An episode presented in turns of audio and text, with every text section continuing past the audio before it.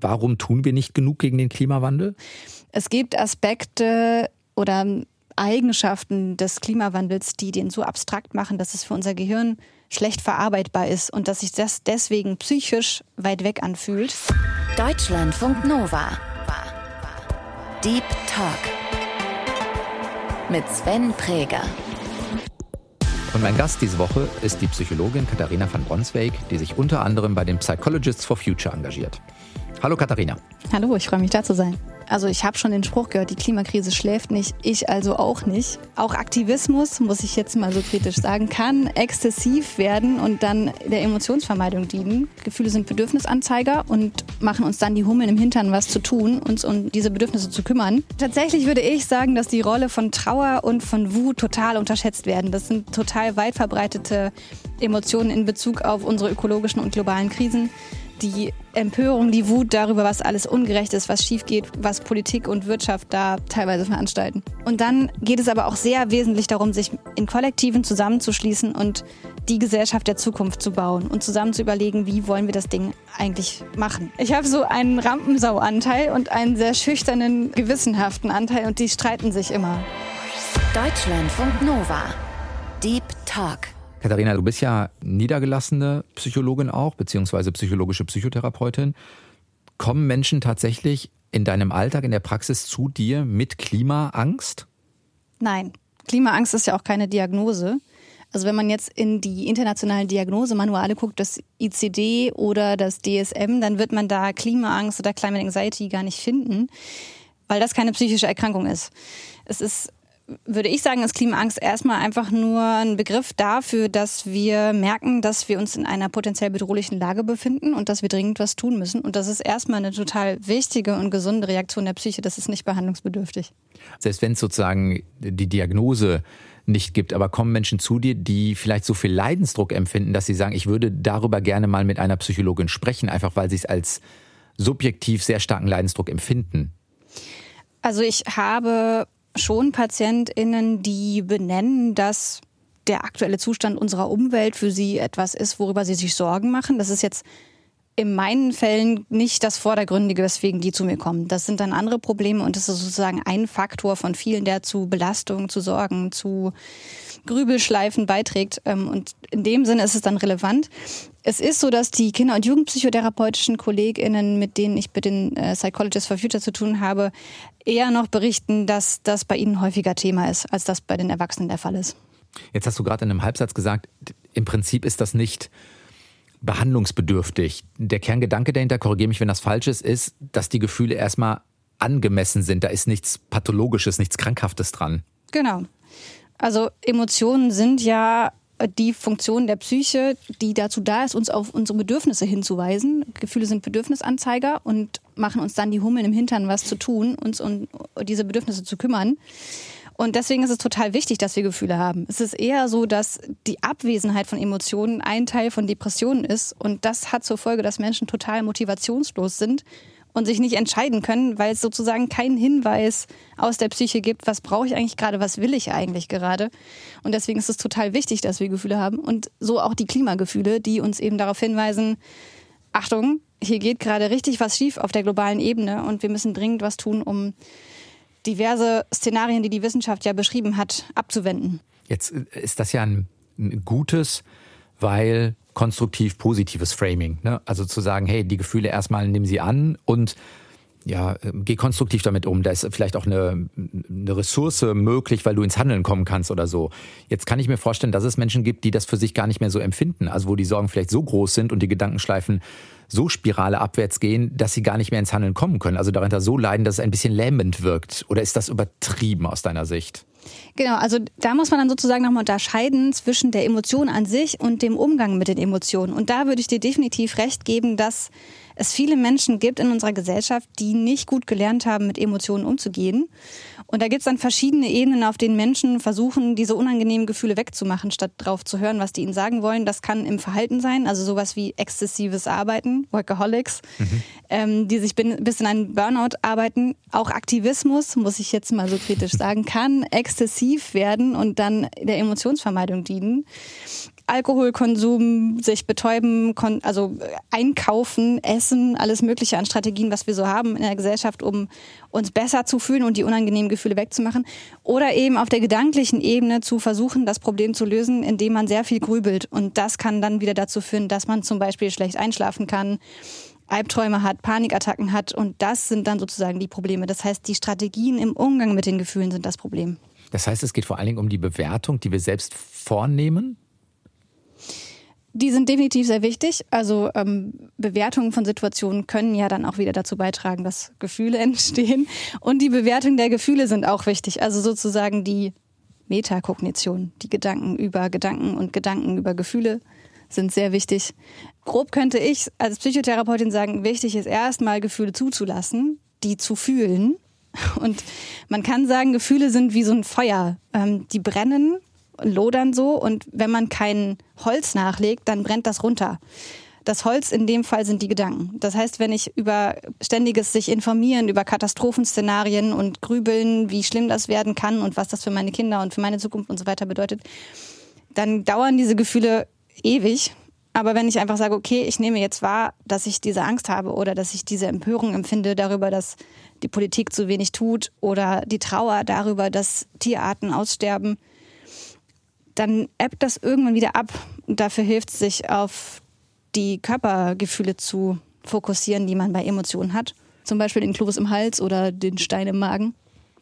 Und dann können die wieder abebben, und dann kann man sich als nächstes überlegen, okay, warum hatte ich jetzt dieses Gefühl? Welches Bedürfnis steckt da dahinter? Was brauche ich eigentlich gerade, worauf mich das Gefühl gerade hinweisen möchte? Zum Beispiel eine intakte Lebensumwelt. Und dann kann man sich überlegen, was sind meine Handlungsoptionen? Was kann ich tun, um Teil der Lösung statt Teil des Problems zu werden? Katharina van Bronswijk ist psychologische Psychotherapeutin und eine der Sprecherinnen bei den Psychologists for Future. Sie ist seit 2009 Klimaaktivistin, hat damals bei Greenpeace angefangen, und zwar parallel zu ihrem anderen Job. Wenn ihr sie googelt, findet ihr relativ schnell übrigens einen TEDx-Talk von ihr. Der heißt How Your Climate Emotions Can Save the World. Also etwa übersetzt, wie deine Klimaemotionen die Welt retten können. Das hat sie ja gerade auch schon angesprochen. Da kommen wir auch noch mal intensiver drauf. Aber für den Moment würde ich noch ganz gerne einmal bei den Klimaemotionen bleiben. Was sind so die dir am meisten begegnen? Also ich glaube, medial diskutiert ist am meisten die Klimaangst. Wir mögen in den Medien einfach sehr gerne Angst. Ist das so? Ja, aber tatsächlich würde ich sagen, dass die Rolle von Trauer und von Wut total unterschätzt werden. Das sind total weit verbreitete Emotionen in Bezug auf unsere ökologischen und globalen Krisen. Die Empörung, die Wut darüber, was alles ungerecht ist, was schief geht, was Politik und Wirtschaft da teilweise veranstalten. Und definitiv die Trauer darüber, dass Dinge verloren gehen oder dass Lebensentwürfe nicht mehr realisierbar sind. Also ich finde, dass es total legitim ist, auch traurig zu sein, wenn man sagt, okay, aus ethischen Gründen entscheide ich, keine Flugreisen mehr zu machen. Aber ich hätte so gerne diese Weltreise gemacht. Und dann darf man traurig sein, das gehört auch mit dazu. Also ich glaube, Trauer und Wut sind total unterschätzt, und je nachdem definitiv auch Schuld und Scham sind wesentliche Klimagefühle, die auftauchen können, wenn man so merkt, was man selber vielleicht früher gemacht hat und wo man heute sagt, naja, das würde ich jetzt so nicht mehr machen. Und vielleicht auch ja mit Perspektive darauf, was das für die eigenen Kinder bedeutet. Mhm. Ja, oder Scham dann vielleicht auch in dem Moment, wenn ich sage, es ist nicht nur das, was ich früher mache, sondern selbst wenn wir wissen, wie ein ökologisch gutes Verhalten aussehen würde, heißt es ja noch lange nicht, dass ich das jeden Tag auch hinbekomme. Also Scheitern ist ja auch menschlich in dem Sinne. Absolut. Hast du, wenn du vorhin sagst, Klimaangst ist so ein bisschen überrepräsentiert, weil auch Medien oder wir Medien da so stark drauf gucken, kannst du einmal für dich definieren, was es umfasst? Also wir kommen da auch gleich wieder von der Klimaangst, aber ist es die Angst vor den Folgen des Klimawandels, die da drunter am ehesten fällt, oder wie würdest du es sehen? Also rein wissenschaftlich ist der Begriff noch nicht fertig ausdefiniert. Es gibt sozusagen Klimaangst, Climate Anxiety als Überbegriff für verschiedene Klimaemotionen in Studien. Und es gibt Klimaangst, die sehr eng definiert wird als tatsächliches Angsterleben im Sinne von steigerbar bis zur Panik. Und dann kommt es in Studien auch immer so ein bisschen drauf an, wie wird Klimaangst erfragt. Also Menschen verstehen sehr unterschiedliche Dinge darunter, wenn man Angst sagt. Es gibt Leute, die haben mehr so eine Kopfangst, und Leute, die haben mehr so eine Bauchangst. Kopfangst, würde ich jetzt vielleicht sagen, ist sowas wie, sich ständig Sorgen zu machen oder tatsächlich über Dinge nachzugrübeln oder sich Informationen zu suchen und dann auszumalen, was das bedeutet und zu überlegen, was kann ich tun, wie kann ich mich vorbereiten. Auch das kann ja schon ein Effekt von Angst sein. Und Bauch? Bauchangst, das ist mehr so diese Empfindungen im Körper. Das kann sich dann auch im schlimmsten Fall in Form von somatischen Symptomen zeigen, also das ist häufig eher was Kinder zum Beispiel haben, dass die dann Bauchschmerzen haben oder Kopfschmerzen bekommen oder nicht so gut schlafen können. Also eben mehr dieser körperliche Ausdruck von Angst. Jetzt hast du vorhin selbst mal sowas gesagt, ja, auch exzessiver Aktivismus kann eigentlich in Anführungszeichen dazu da sein oder kann dazu führen, dass man die Gefühle irgendwie nicht mehr wahrnimmt, weil man einfach ja, sich so beschäftigt hält, dass man gar nicht mehr zum Zugang zu sich kommt, oder wie ist es gemeint? Mehr so im Sinne von, dass man diese Existenzialität so sehr verinnerlicht hat, dass man sich selber keine Ruhe mehr gönnt und sozusagen, also ich habe schon den Spruch gehört, die Klimakrise schläft nicht, ich also auch nicht. Gott, das war auch nicht gesund, vorsichtig ausgedrückt. Absolut nicht. Wo Leute wirklich keine Pause mehr machen können und exzessiv arbeiten müssen und so ihr ganzes Leben umkrempeln und nur noch auf dieses Thema ausrichten, weil sie sagen, das muss jetzt dringend in den nächsten Jahren was passieren, sonst geht die Welt unter, und da merkt man ja schon den Druck, der da irgendwie dahinter ist, wenn man das so sagt. Ich finde, das stresst schon vom Hören. Und da sozusagen versuchen, auf einer Verhaltensebene dieses Gefühl irgendwie wegzuarbeiten, weil sie nicht gelernt haben, das auf einer emotionalen Ebene zu verdauen. So wie man Liebeskummer ja auch nicht, also Ewigkeiten wegschieben kann, sondern auch da ist irgendwie die Aufgabe, dass man das verdauen muss und die Zeit heilt das irgendwann. Und das ist so der Umgang mit Klimaemotionen, dass man sozusagen beides miteinander kombiniert. Dieses emotionale Verdauen von dem, was man nicht ändern kann, die eigenen Grenzen auch anzuerkennen und zu sagen, okay, ich bin nicht alleine derjenige, der die Welt retten kann. Ich brauche da andere Leute für und es gibt Dinge, die werden wir nicht schaffen. Und das sozusagen zu betrauern, ist ganz wichtig.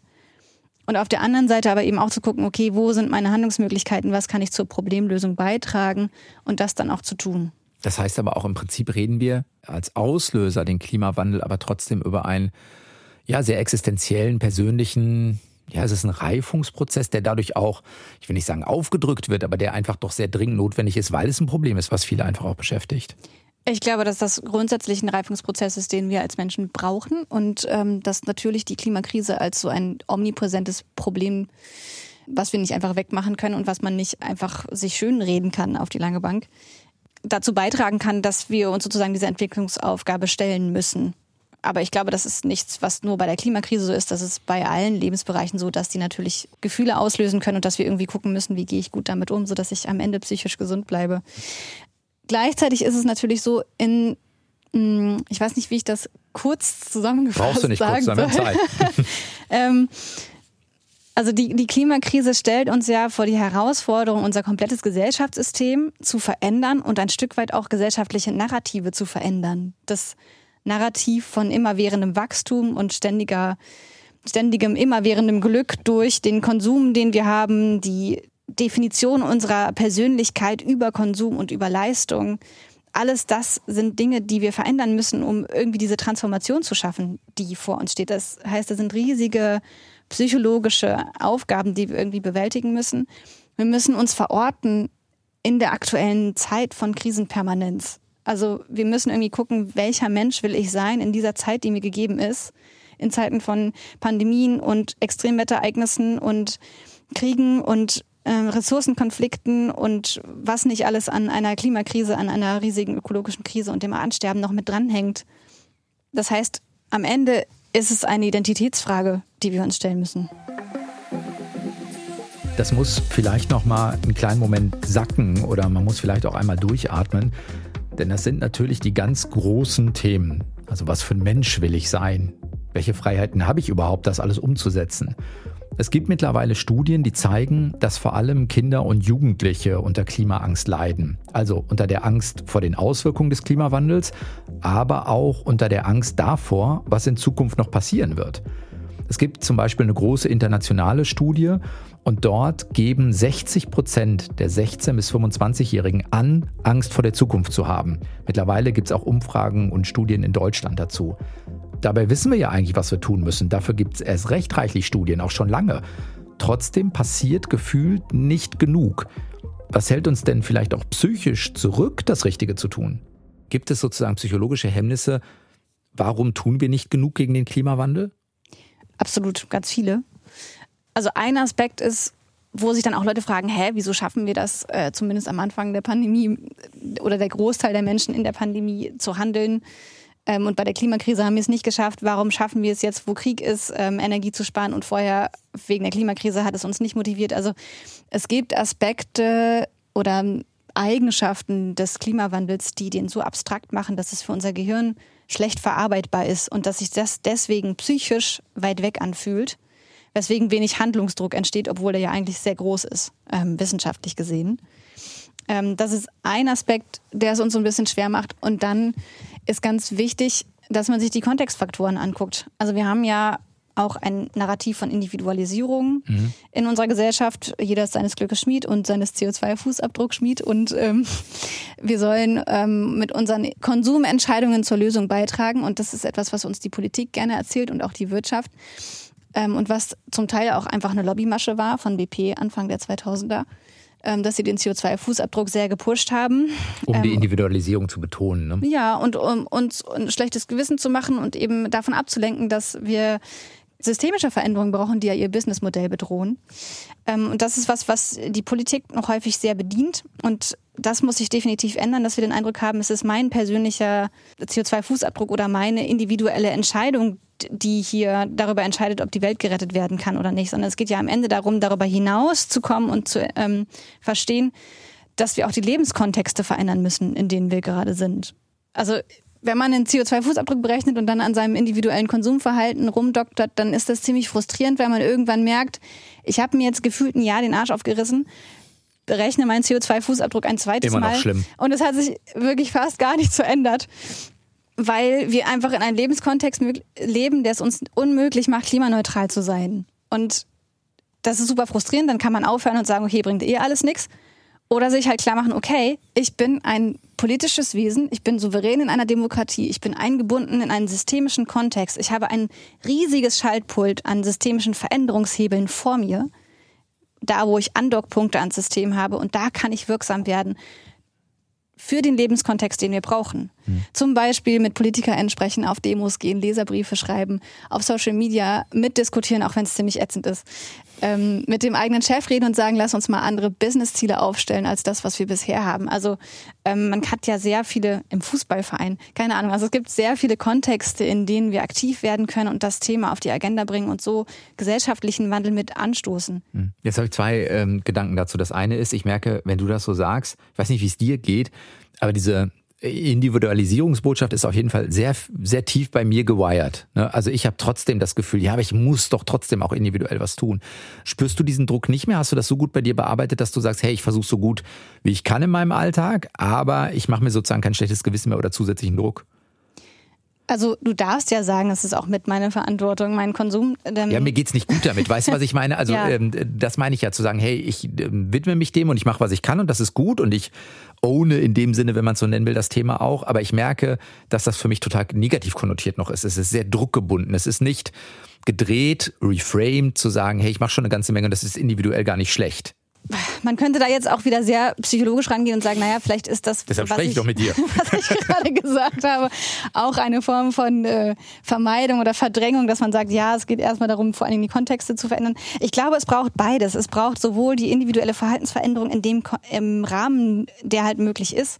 Und dann geht es aber auch einfach sehr wesentlich darum, sich in Kollektiven zusammenzuschließen und die Gesellschaft der Zukunft zu bauen und zusammen zu überlegen, wie wollen wir das Ding eigentlich machen und sich wieder zuständig zu fühlen für die Wirtschaft und die Politik und die Gesellschaft, weil das sind wir ja alle. Und gleichzeitig, da kam mein zweiter Gedanke dazu, dass ich denke, manchmal, vielleicht geht manchen das auch so, und wo soll ich die Energie auch noch hernehmen? Ja, das ist auch etwas, was ich in meinem Buch thematisiere, dass es natürlich total schwer ist, wenn man 40 Stunden arbeitet und Kinder hat und Care-Tätigkeiten und irgendwie dafür sorgen muss, dass man das Essen auf den Tisch kriegt, dann auch noch hier groß Gesellschaftspolitik zu machen. Das sind auch Lebenskontexte, die wir verändern müssen. Damit das eben möglich wird, damit wir wieder die Möglichkeit haben, in unserer Freizeit auch irgendwie ehrenamtlich was Sinnvolles zu tun. Also es geht ja nicht nur darum, den Planeten zu retten, sondern man darf da auch ein bisschen egoistisch sein und sagen, ich möchte ein bisschen Sinn erleben haben in meinem Leben. Und Sinn meines Lebens ist vielleicht nicht, abends total platt nach der Arbeit vor dem Fernseher zu sitzen und zu denken, oh, ich kann gar nichts mehr. Vielleicht noch eine Netflix-Serie, schaue ich. Ja, genau. Zu gucken. Hast du die, also ernst gemeinte Sorge dahinter ist, wie lange soll das dauern? Also wenn ich mir angucke, wie langsam sich unsere Gesellschaft verändert, ich verstehe, was du sagst, ich höre dich und habe trotzdem die Sorge, dass das möglicherweise nicht reicht, dass das nicht schnell genug geht, dass unser System so träge ist, dass wir da nicht hinkommen. Das muss kein Grund sein, es nicht zu versuchen, ne? Also das muss nicht die Konsequenz daraus sein. Aber es ist eine Sorge, die da ist. Absolut, die habe ich auch. Was mich total beflügelt hat oder mir so ein bisschen Optimismus oder Zuversicht zurückgegeben hat, war die Forschung aus der Soziologie und der Politikwissenschaft zu Social Tipping Points. Es gibt ja nicht nur Kippelemente im Klimasystem, sondern es gibt auch soziale Kippelemente, wo dem gesellschaftlichen Wandel die 7 Meilenstiefel angezogen werden und sehr schnell große gesellschaftliche Veränderungen passieren.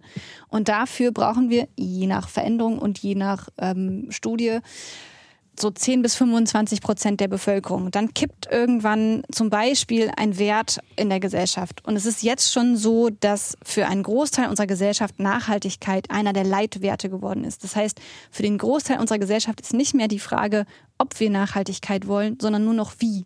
Das heißt, ganz wichtig ist, dass wir jetzt anfangen, zusammen zu träumen und Lösungen auszuprobieren und die umzusetzen und politisch dann auch hochzuskalieren, damit wir diesen Wandel hinbekommen. Und es kann sein, das über soziale Kippelemente und entsprechende politische Weichenstellung, wie zum Beispiel das Streichen von klimaschädlichen Subventionen und das Umleiten von Investitionen und Klimabildung und die Veränderung des Energiesystems, das sind solche Kippelemente, die identifiziert wurden vom Potsdam-Institut für Klimafolgenforschung, dann können wir das noch schaffen. Das ist ja eine wichtige und positive Botschaft. Es ist schaffbar. Wir können ins Handeln kommen und diese Kipppunkte, diese Tipping Points herbeiführen. Diese Mechanismen hat Katharina auch in einem Buch beschrieben, das heißt Klima im Kopf, Angst, Wut, Hoffnung, was die ökologische Krise mit uns macht. Darin zeigt sie auch auf, wie wir konstruktiv mit unseren Emotionen umgehen und die Veränderung angehen können. Vor allem nicht allein. Hast du das Gefühl, dass das auch, weil du vorhin Identität auch gesagt hast, dass das eigentlich auch eine Identitätsfindung ist, dass genau dieses Gemeinschaftliche, was es ja dann auch bedeutet, auch ein Stück wieder Identität geben kann, wo man vielleicht sonst auf der Individualebene sitzt und sagt, ich schaffe das alleine nicht? Also wir haben ja verschiedene Identitätsanteile als Menschen. Es gibt so die individuellen Persönlichkeitsanteile und dann gibt es kollektive Identitätsanteile, unsere Gruppenzugehörigkeiten. Und das ist definitiv, kann so ein Engagement identitätsstiftend sein. Ich weiß jetzt nicht, ob das deine Frage beantwortet. Ja, es war komplizierter gestellt, glaube ich, als aber das meinte ich so im Sinne von, kann das nicht auch wieder ein Stück Identität stiftend sein oder auch ein dem manchmal negativen Sorgengefühl, was man ja vielleicht stärker alleine erlebt, wenn man so für sich ist, ein positives Gemeinschaftsgefühl entgegensetzen. Das absolut. Kollektive so Selbstwirksamkeit ist das Gegengift gegen Klimaangst. Das hilft total, wenn man merkt, also alleine kann ich die Gesellschaft nicht umstricken, aber in einer großen Gruppe wie dem For Future Movement kann ich das. Da kann ich tatsächlich gesellschaftliche Veränderungen erreichen und das ist richtig cool. Dieses Gefühl von, wow, da kann ich richtig was bewegen. Oder in so einer regionalen Kampagne, wenn man es dann irgendwie schafft, dass so ein AKW doch nicht wieder angeschaltet wird, das ist jetzt eher Zukunftsmusik, oder dass ein Kohlekraftwerk doch nicht gebaut wird, dann kann das total dieses Selbstwirksamkeitsgefühl geben, dieses Gefühl von, ich kann was bewirken und das ist total wichtig und hilfreich. Engagement ist ja nicht nur anstrengend und man macht das in seiner Freizeit und man kann sich überarbeiten, sondern es macht ja auch Spaß und man lernt unglaublich viel. Also manchmal macht man auch Dinge, wo man sich im Nachhinein denkt, oh Gott, was habe ich denn da gemacht? Also ja, ich höre. Ich habe zum Beispiel meine Rede gehalten auf einer Großdemonstration von Fridays for Future. Man weiß ja immer vorher nicht, wie viele Leute kommen. Und ich war immer der Meinung, ich bin schüchtern und dann stand ich da vor 60.000 Leuten. Und sollte eine Rede halten. Es hat erstaunlich gut geklappt und das ist sowas, was man, glaube ich, am Ende seinen Enkeln noch erzählt. Also man kann sehr coole Sachen erleben in so einer Bewegung. Um dich noch ein bisschen besser kennenzulernen, Katharina, haben wir für jeden Gast, so auch für dich, eine kleine Spontanitätsübung vorbereitet. Wenn das geht, versuche bitte mal die folgenden Sätze zu vervollständigen. Erster Satz. Mein innerer Wohlfühlort ist... eine Waldlichtung. Weil? Weil es einfach schön ist. Gibt es da ein konkretes Äquivalent zu? Also hast du eine konkrete Waldlichtung vor Augen, wo du schon mal warst? Oder ist das so die Waldlichtung generell? gemeint? Nee, das ist tatsächlich ein Bild, was ich mal in einer Imagination gemacht habe. Psychotherapeuten mögen ja gerne innere Wohlfühlorte und imaginieren die. Und das haben wir in meiner Ausbildung auch gemacht. Und mein innerer Wohlfühlort ist eine Waldlichtung. Das ist der häufigste Ratschlag, den ich in Therapien gebe. Oh. Spüren Sie da mal hin. Entschuldigung. Weiß ich gar nicht. Lassen Sie es mal zu. Nee, also doch, tatsächlich glaube ich, sage ich am allerhäufigsten zu Menschen, dass es in Ordnung ist, wenn sie weinen. Also bei jedem mindestens einmal und bei manchen auch jedes Mal. Weil das sehr vielen Leuten total peinlich ist und ich finde es immer total berührend und total schön, wenn jemand, ja, wenn man einen Punkt getroffen hat. Es muss ja nicht immer tiefe Trauer sein, sondern es kann ja auch einfach Rührung sein, die in so einem Moment kommt. Und das finde ich immer sehr schön. Kannst du das selbst gut aushalten? Wenn jemand weint? Ja. Diese Charaktereigenschaft von mir stellt mich immer wieder vor Herausforderungen. Ich habe so widerstreitende innere Anteile. Oh, das innere auch, Team, ich höre. Das ist jetzt auch sehr psychotherapeutisch. Ja. Ich habe so einen Rampensau-Anteil und einen sehr schüchternen, gewissenhaften Anteil und die streiten sich immer, wie abenteuerlustig wir so sein wollen. Weil du Sorge hast, wenn du zu sehr Rampensau bist, dass du unpräzise sein könntest? Ja, oder halt auch rücksichtslos. Und deswegen ist es gut, dass es diese Korrektiv gibt. Und gleichzeitig ist es, glaube ich, auch wichtig, damit das Leben nicht so langweilig ist, dass man auch mal ein bisschen Abenteuer haben kann. Letzter Satz. Das Reaktorunglück von Fukushima 2011 war für mich. Sehr spannend. Also ich weiß noch, dass ich damals vor dem Live-Ticker auf der Greenpeace-Website gesessen habe. Ich war damals ja schon Greenpeace-Aktivistin. Und es war ein Katalysator für die Bewegung, definitiv damals. Also unsere Greenpeace-Gruppe ist von 5 Leuten, unsere Regionalgruppe, von 5 Leuten auf 60 angewachsen. Und wir hatten plötzlich Untergruppen und ich habe diese Gruppe damals geleitet. Das war, wo war das? In Heidelberg. Mhm. Und das hat auch von mir dann ganz neue Kompetenzen gefordert, als eine Art von Führungsperson, also Leuten Aufgaben zuzuteilen, zu gucken, was sind die Potenziale von wem und plötzlich hatten wir ganz andere Aktionsmöglichkeiten, weil wir viel mehr Leute hatten. Also das war gleichzeitig total katastrophal und schlimm und herausfordernd und spannend. Wie lange ging diese intensive Phase? Kannst du das benennen? Also ich meine jetzt gar nicht so unbedingt zeitlich, sondern was es so gemacht hat? Ich glaube, es ist seitdem nicht mehr weniger geworden. Es ist nur anders geworden, das Engagement. Inwiefern? Also ich war erst sehr lange bei Greenpeace, dann bin ich irgendwann auch ins hauptamtliche Büro von Greenpeace gewechselt und habe parallel die Psychotherapeutenausbildung angefangen. Und dann war ich eine Zeit lang berufspolitisch aktiv, habe mich für die Reform der Psychotherapeutenausbildung stark gemacht und war da auch am Ende Sachverständige im Gesundheitsausschuss des Bundestages und so weiter. Also so richtig abgefahrene Sachen, wo man sich so fragt, okay, was mache ich hier gerade? Das ist das, was ich vorhin meinte. Mit der Rampensau? Ja. Und dann kam die Psychologists for Future und diese For Future-Bewegung, die ja auch irgendwie viel größer geworden ist, als wir so dachten. Ich habe damals mit 3 KollegInnen die Stellungnahme geschrieben, womit wir die Psychologists for Future gestartet haben. Und ich dachte, naja, die Psychotherapeuten, die sind ja nicht so politisch, das wird so ein Rohrkrepierer. Läuft 2 Monate und dann war es das. Und jetzt sind wir ein eingetragener Verein, haben über 1000 ehrenamtliche Mitglieder und 40 Regionalgruppen und super viele Arbeitsgruppen und das ist abgefahren. Also manchmal spielt das Leben anders, als man so denkt. Hast du mal darüber nachgedacht zu sagen, die Aktivismusseite mache ich zu meiner Hauptseite? Also nimm die psychologischen Kompetenzen mit, die sind ja für Führungskräfte und so weiter hochwertvoll und lass das mit der niedergelassenen Praxis? Ich brauche tatsächlich beides, weil es mir auch beides Spaß macht. Mein Psychotherapieberuf ist für mich tatsächlich eine Berufung. Es macht total Sinn erleben, es ist wunderschön, mit den Menschen zu arbeiten. Und das würde mir total fehlen. Und mir tut es auch gut, den Aktivismus nicht als Job zu haben. Das habe ich gemerkt, als ich bei Greenpeace gearbeitet habe. Es war ein total schönes Arbeitsumfeld. Aber wenn man Vollzeit in so einer Kampagne arbeitet, dann wiegt das Gewicht der Welt doch sehr stark auf den eigenen Schultern. Und das tut mir gut, beides zu haben und sozusagen jeweils vom anderen dann auch mal Pause zu machen. Wenn wir so zum Ende einmal gucken, was können wir denn jetzt machen? Also was können wir gegen die Klimaangst tun? Gibt es sowas wie, also kann es sowas wie Klimaresilienz geben, also um diesen ganzen Themen eine Widerstandskraft entgegenzusetzen und ins Handeln zu kommen? Was können wir machen? Absolut. Also Resilienz ist ja auch etwas, was sowohl individuell als auch kollektiv ausgeprägt sein kann. Das ist witzig, meine Assoziation ist natürlich trotzdem erstmal individuell. Aber es ist genau die Debatte von vorhin. Aber sorry, ich wollte dich nicht unterbrechen. Genau, so kollektive Resilienz ist sowas wie die Infrastruktur, die wir haben oder die Bildung oder das Gesundheitssystem oder Führungskompetenz von PolitikerInnen oder wie gut der soziale Zusammenhalt ist. Gesellschaftliche Narrative können resilienzfördernd sein. Ich komme aus dem Rheinland, da gibt es so ein geflügeltes Wort, das heißt, das wird das, das wird kürt und dann noch immer Jotilange. Das ist, glaube ich, Resilienz. Das war eine gelogen. Es wird schon irgendwie gut werden. Das hilft einem durchzuhalten, wenn man so denkt, von der Mentalität her. Und ich glaube, dass uns auch in Deutschland unser Glaube an technologische Lösungen nicht nur ein Hindernis sein kann, sondern auch helfen kann, weil wir in Forschung investieren und dann tatsächlich Lösungen wahrscheinlicher werden. Das heißt, es gibt diese kollektiven Resilienzmechanismen, es gibt auch individuelle Resilienzmechanismen, zum Beispiel emotionale Komplexität. Also wie gut kann ich verschiedene Gefühle unterscheiden und wahrnehmen? Also unterscheide ich nicht nur zwischen mir geht's gut und mir geht's scheiße, sondern auch zwischen diesen vielen verschiedenen Emotionen und den Bedürfnissen dahinter. Wie gut kann ich mir soziale Unterstützung holen? Denn am Ende sind wir als Menschen vor allen Dingen resilient, weil oder wenn wir uns gegenseitig unterstützen, wenn wir uns helfen. Wir sind soziale und kooperative Wesen und wir können diese Probleme nur zusammen lösen.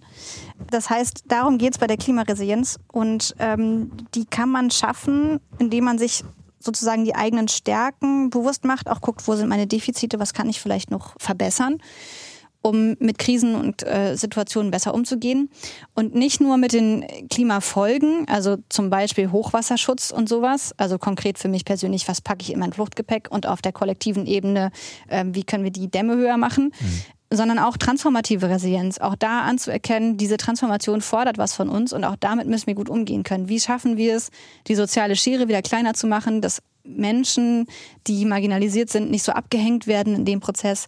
Wie schaffen wir es, gesellschaftliche Strukturen zu bauen, die zukunftsfähig sind und auch individuell, zum Beispiel sowas wie eine Umschulung. Wenn ich jetzt Kohlekumpel bin, dann hat mein Job nicht mehr so die Perspektive, dann muss ich eben schauen, was kann ich selber noch anderes machen in dieser Transformation. Ja, und gleichzeitig kann ich mir vorstellen, dass es da Menschen gibt, die, wenn man etwas 30 oder 35 Jahre gemacht hat, dass man denkt, ja, jetzt nochmal Transformation, kognitiv gehe ich da mit, ich verstehe es vielleicht auch und emotional fühle ich mich trotzdem groggy und erschöpft und weiß nicht, ob ich das hinkriege.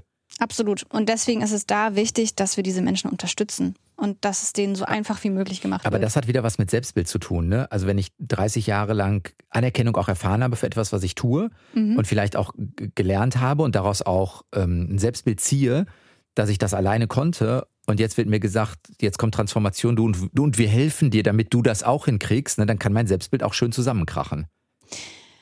Ja, das ist dann sozusagen diese Wechselwirkung zwischen der individuellen und der kollektiven Ebene. Und da müssen wir eben gut auf die Leute Acht geben, die diese Transformation durchlaufen müssen und schauen, was brauchen die jeweils. Und man muss es ja nicht unbedingt als ich helfe dir frame, sondern ich kann ja auch sagen, ich feiere das, was du in der Vergangenheit gemacht hast und jetzt lass uns feiern, was du neu wirst. Ja, manchmal sind Framings auch durchsichtig, ne? Also so, ich verstehe die Idee, aber manchmal checken Leute das ja, dass ihnen ein Framing angeboten wird. Das bedeutet nicht, dass ich es annehmen muss, so.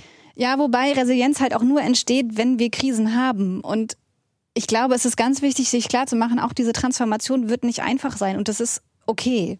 Das gehört zum Leben dazu, dass es nicht immer nur schön ist. Wie viel innerer Wohlfühlort darf sein? Im Sinne von, wie häufig darf ich vielleicht auch einen Wald im realen Leben aufsuchen, jenseits von der Vorstellungskraft? Im besten Fall jeden Tag. Natur tut Menschen total gut.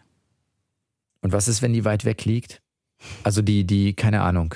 Das Fernziel, es gibt das, was du vorhin schon mal angedeutet hast, es gibt diesen einen Ort, ich weiß nicht, was ist ein toller Natur, Grand Canyon, egal, ist jetzt sehr klischeehaft gerade, ne? Aber so, man hat irgendeinen Ort und kann den auch klar benennen und der ist aber weit weg. So, und dann bin ich in dem Dilemma, dass ich nicht gelöst kriege, weil ich da nicht ökologisch hinreisen kann. Ich glaube, da hilft, also jetzt auch wieder sehr psychotherapeutisch, Achtsamkeit, im Hier und Jetzt zu sein, sich nicht so in seinen Gedanken zu verlieren. Weil der Grand Canyon ist nicht hier und jetzt. Was hätte, könnte, sollte, sondern sich den Wald vor Ort zu schnappen oder den Park oder was auch immer es sozusagen gerade gibt bei mir in der Nähe und sich darauf zu konzentrieren, wie schön das jetzt hier gerade ist. Sagt die psychologische Psychotherapeutin und eine der Sprecherinnen der Psychologists for Future, Katharina van Bronswijk, und war zu Gast diese Woche im Deep Talk in Deutschlandfunk Nova. Vielen Dank für deine Zeit, Katharina. Danke sehr. Das war der Deep Talk für diese Woche. Wenn ihr das mögt, was Rahel und ich machen, dann lasst uns gerne ein paar Sterne da. Ich bin Sven Preger. Habt eine gute Zeit. Bis dann. Ciao. Deutschlandfunk Nova. Deep Talk. Jeden Mittwoch neu. Auf deutschlandfunknova.de und überall, wo es Podcasts gibt. Deine Podcasts.